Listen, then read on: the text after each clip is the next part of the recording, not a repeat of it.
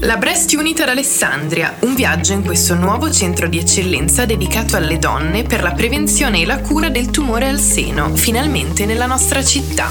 Bene, buongiorno eh, a tutti quelli che ci stanno ascoltando, siamo di nuovo qui a raccontarvi il percorso di questa Breast Unit dell'azienda ospedaliera alessandrina una novità che dà veramente lustro, ma direi dà speranza a tutte le persone, a tutte le donne che eh, nella loro vita si imbattono con la questione, chiamiamola così, drammatica del tumore al seno. E oggi che abbiamo? Abbiamo in questa strada, devo dire, molto interessante, molto piacevole perché incontriamo persone di grande umanità e di grande valore, abbiamo la dottoressa Paola Re. Io potrei dire molte cose eh, perché mi sono documentato, ma probabilmente farei qualche errore. Allora io intanto eh, ringrazio la dottoressa Paola Re di essere con noi eh, e le chiedo, eh, lo chiedo da direttore di voce alessandrina, ma lo chiedo anche da persona che, insomma, che sta sviluppando una curiosità su questi temi, chiedo alla dottoressa Re di presentarsi in due minuti. Buongiorno a tutti. Allora, io sono in questo momento il responsabile dell'anatomia patologica di Alessandria. Inizio con una frase tratta da un libro che per me è caro, perché spiega qual è il nostro lavoro. Il patologo è il medico che il paziente non vede mai, ma che spesso ha il compito di dettare l'ultima diagnosi capace di salvare una vita. Tanto da dove arriva questa frase? Questa, fra- eh, scusi, questa frase arriva dall'ultima diagnosi di Arthur Hailey. Credo che questo libro non l'abbia letto quasi nessuno, è un libro molto datato del 1959, ma io la tengo nel mio studio come monito sempre. Questo per spiegare che il nostro lavoro è dietro le quinte, il paziente difficilmente ci vede, difficilmente ci conosce, però purtroppo siamo quelli che danno il verdetto in diversi momenti. Ecco, oh, vediamo quali sono questi momenti, dottoressa. Il primo momento è proprio quello della diagnosi, perché paziente, la paziente in questo caso fa una mammografia, fa un'ecografia, c'è un nodulo sospetto. Allora viene fatta una biopsia e il materiale arriva a noi. E noi, valutando questo materiale, diciamo tumore sì, tumore no e quindi questa è proprio la prima diagnosi che il paziente deve affrontare. La fermo qui. Eh, questo tumore sì, tumore no. Eh, che cosa diventa? Un foglio, una, una parola, un incontro?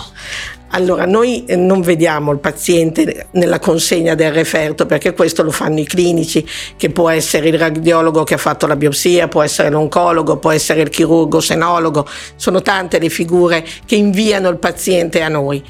Noi, eh, qualcuno però viene anche da noi per chiedere conferma di quanto gli viene dato sul foglio, perché noi scriviamo un referto che è un foglio dove in questa prima fase diciamo solo che è un tumore e alcune caratteristiche già iniziali che sono i recettori ormonali che possono indirizzare se operare subito la paziente o se eh, fare prima un trattamento chemioterapico e poi operarla in un secondo momento.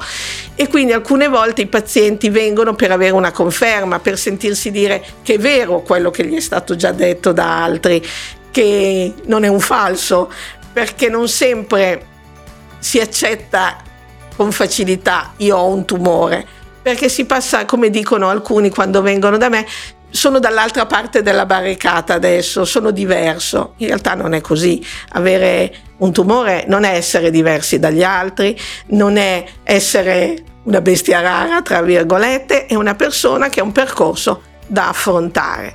E a me è capitato tante volte di doverlo dire ad amici, a parenti, eh, guarda, c'è questo. Però secondo me è importante sì dire la diagnosi per quella che è, perché è giusto che il paziente sappia quello che deve affrontare, ma anche dargli sempre una speranza, perché quella esiste, esiste davvero con la mammella. Quindi operando, facendo i recettori ormonali se sono positivi, quindi prendendo la classica pastiglia, eh, si può fare una vita normale. E certo ci saranno dei controlli, ci saranno degli esami, ma la vita va avanti e va avanti normalmente. Bisogna fargli fa- fare questo passaggio dal essere tra virgolette sano e poi diventare malato. Ecco, ma eh, per la sua esperienza, come si fa a dare questa speranza a una paziente? Ascoltandola, parlandogli con calma, dandogli delle spiegazioni. Ecco, tutto quello che chiede dargli delle spiegazioni.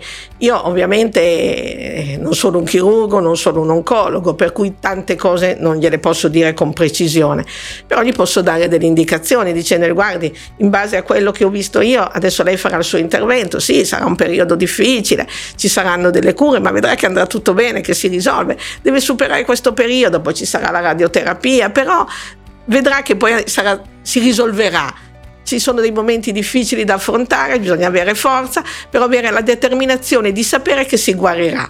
Con quella determinazione uno lotta più facilmente. Se uno si lascia andare, sembra strano, ma è più difficile sì, riuscire insomma, ad affrontare. La, la, la, una certa forza di volontà, una certa, dettata dalla speranza, aiuta anche la guarigione. Secondo me sì, io tra quelle persone che ho visto eh, la forza di volontà ha aiutato. Spesso. Ecco, e allora questa Breast Unit io credo possa dare anche un po' di speranza in più alle pazienti che si trovano ad avere a che fare con, con questo problema, cioè nel senso anche letterale del termine, cioè come qualcosa che ti si pone davanti e che devi affrontare. È un team di specialisti di cui lei fa parte e credo che possa dare più, più certezza, più sicurezza di fronte a un tumore che ha anche una percentuale di guarigione molto alta oggi. Certo, oggi c'è questa eh, percentuale molto alta e devo dire che siamo veramente specialisti in tantissimi ambiti come vedrete adesso incontrandoci uno a uno perché passiamo, vabbè, chirurgia, oncologia, radioterapia la fanno da padrone, ma c'è la radiologia, la chirurgia plastica, la psichiatria, la fisiatria, eh, la riabilitazione, ci sono tantissimi campi, noi anatomopatologi, quindi siamo veramente tanti che discutiamo insieme tutti i casi questo alla fine ovviamente di, del percorso, e prima che inizino o la terapia, la radioterapia, insomma decide quello che deve fare il paziente. E, e ne discutiamo, cerchiamo di scegliere secondo sempre linee guida perché non decidiamo per nostra idea ma seguendo delle linee guida ben precise di trovare la cura giusta, la miglior cura per quella paziente proprio quella lì. Quella lì, quella paziente specifica. Specifica. Quindi eh, lei diceva all'inizio, voi siete, intervenite quasi subito, cioè siete voi che date il verdetto, mettiamola così, ma non soltanto all'inizio. Qual il, quali sono gli altri momenti in cui lei è coinvolta eh, nella, dentro al percorso della breast unit? Allora, noi poi siamo coinvolti nel momento proprio dell'intervento chirurgico, perché spesso eh, il chirurgo ci manda il famoso linfonodo sentinella, dove noi dobbiamo valutare se non ci sono macrometastasi eh, in modo tale che il chirurgo sappia se dover fare il cavo ascellare o fermarsi solo con l'infonodo sentinella. Questo accade durante l'operazione? Durante l'intervento Quindi chirurgico. voi in tempo reale date già una risposta di questo tipo al chirurgo? Sì, che è una risposta indicativa, cioè parliamo di macrometastasi, cioè metastasi che occupano più di 2 mm del linfonodo per intenderci, perché le micrometastasi al congelatore all'esame estemporaneo non sono così facili da vedere. Infatti, dopo l'intervento, il linfonodo viene esaminato completamente in sezioni seriate, facendo dell'immunistochimica apposita per cercare queste singole cellule neoplastiche. E mm, qualche volta capita che le singole cellule non si vedano, ma è veramente difficile. Una macrometastasi invece importante perché dà un'indicazione, sì si vede subito, ma dà un'indicazione diversa all'intervento. La micrometastasi non cambia l'intervento. A volte il chirurgo, se c'è la mastectomia no, ma se fa la quadrantectomia ci manda il quadrante della mammella e noi misuriamo la distanza del tumore dai vari margini eh, di resezione chirurgica per dire al chirurgo sei sull'R0, cioè hai tolto tutto, oppure c'è qualcosa vicino, allargati ancora un pochettino, così stiamo tranquilli che non ci siano poi recidive.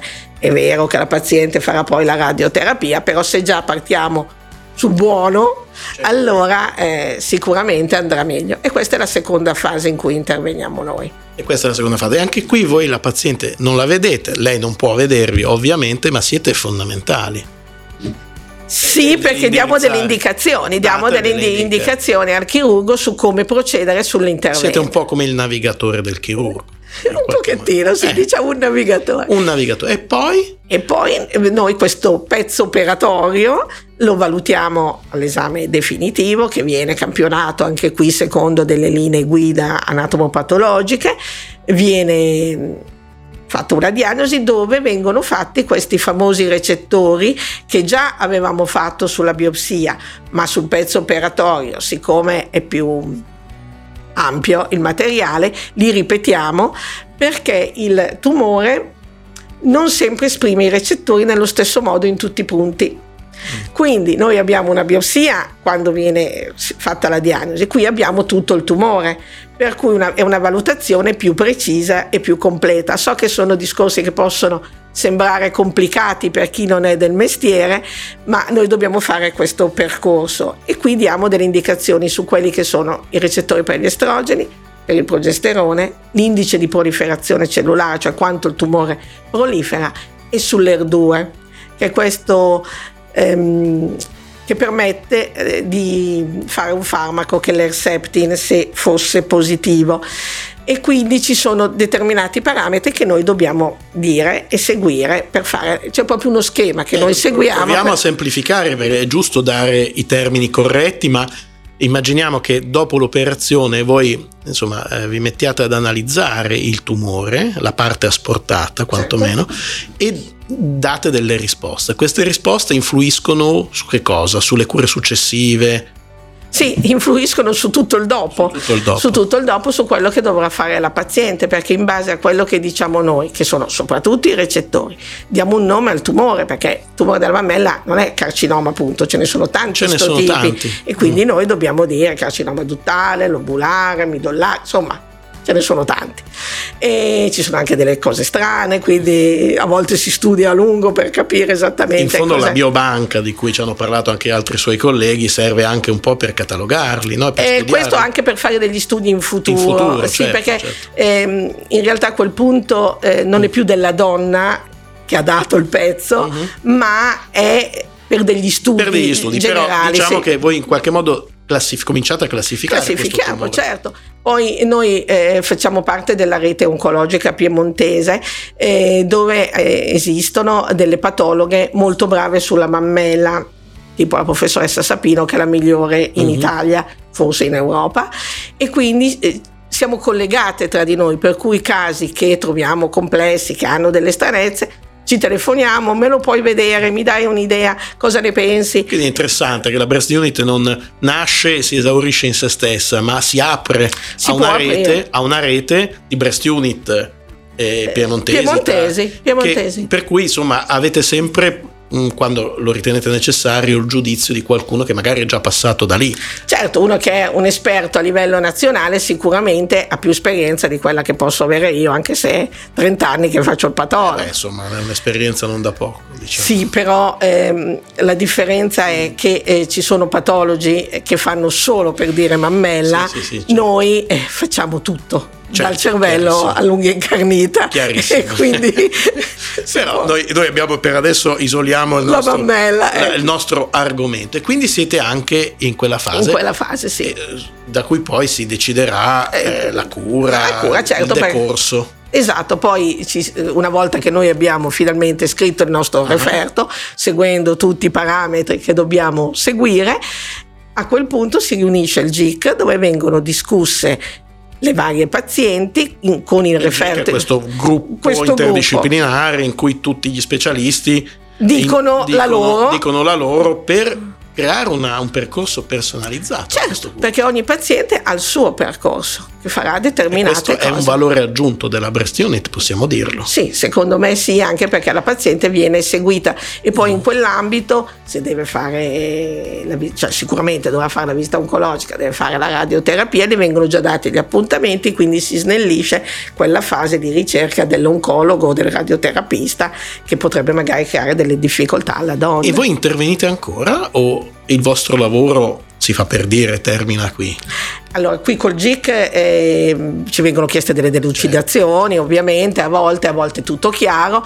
Comunque interveniamo qui. Poi noi il paziente a quel punto non lo vediamo, non lo, non lo trattiamo più. più no, noi finiamo qua, a meno che non torni con altre cose, ma Ma noi ci auguriamo di non vederlo più. Di Esattamente. Non, di non vedere più i suoi pezzi. Di non vedere i suoi Perché noi vediamo sempre i pezzi. Vedete il paziente a pezzi. A però pezzi. lei diceva all'inizio che a volte ha la possibilità di avere un confronto, insomma, di conoscere. No? Ecco, qual è la cosa che, che, che dice per dare veramente una speranza a queste donne che magari come un fulmine a ciel sereno si ritrovano in una situazione diversa da quella che speravano? Sì, perché anche se gli viene detto potrebbe essere un tumore, il potrebbe è un condizionale, quindi c'è sempre la possibilità Che non che lo sia. E quindi quando arrivano da noi, io dico, quando mi chiedono, ma allora che cos'è? Dico, lei sa già, le hanno già detto qualcosa? E mi- tutte mi dicono la stessa cosa. No, io non so niente. Ma non è vero, perché comunque per fare la biopsia, per arrivare a quello E che hanno che detto. meccanismo è? Psicologicamente o Penso umanamente? un po' ecco, un rifiuto dell'idea di diventare malato. Poi ci sono reazioni varie. La cosa che mi colpisce, ehm, perché è diverso penso da Mhm. come reagirei io, è che molte si attaccano alla quotidianità. Quindi mi è capitato di sentirmi dire come prima domanda, ma dopo l'intervento io potrò mettere ancora il bikini, non è che si vede il segno. Che è una cosa che a me non verrebbe da chiedere. la cosa meno importante. meno importante. Eppure, Eppure è questo, altri che mi dicono ma potrò fare una vita normale, certo che puoi fare una vita normale, non cambierà nulla, se non per un periodo in cui uno deve affrontare determinati passaggi. Altri che mi dicono ma se io faccio la chemio perdo i capelli, come faccio senza capelli? È una cosa che non posso accettare.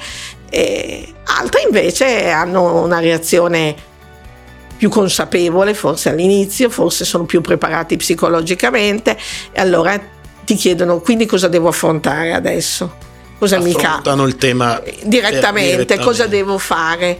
E io dico in base al referto guardi adesso lei andrà dal chirurgo e che sicuramente le spiegherà il tipo di intervento comunque toglieranno un pezzettino di mammella linfonodo sentinella lei stia tranquilla che questo è, è un- una prassi normale. Tante donne sono passate da questo e sono guarite stanno bene nella mia famiglia è successo le posso fare mille esempi. E quello di sentir dire che